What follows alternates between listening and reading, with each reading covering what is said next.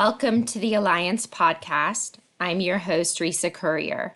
I'm the Vice President of External Affairs for the Humane Rescue Alliance, an animal welfare organization headquartered in Washington, D.C.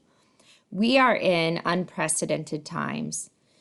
As COVID 19 or the coronavirus impacts all aspects of our daily life, including the work we do as animal welfare professionals, guidance and best practices seem to be changing continuously as we gain greater knowledge of the virus.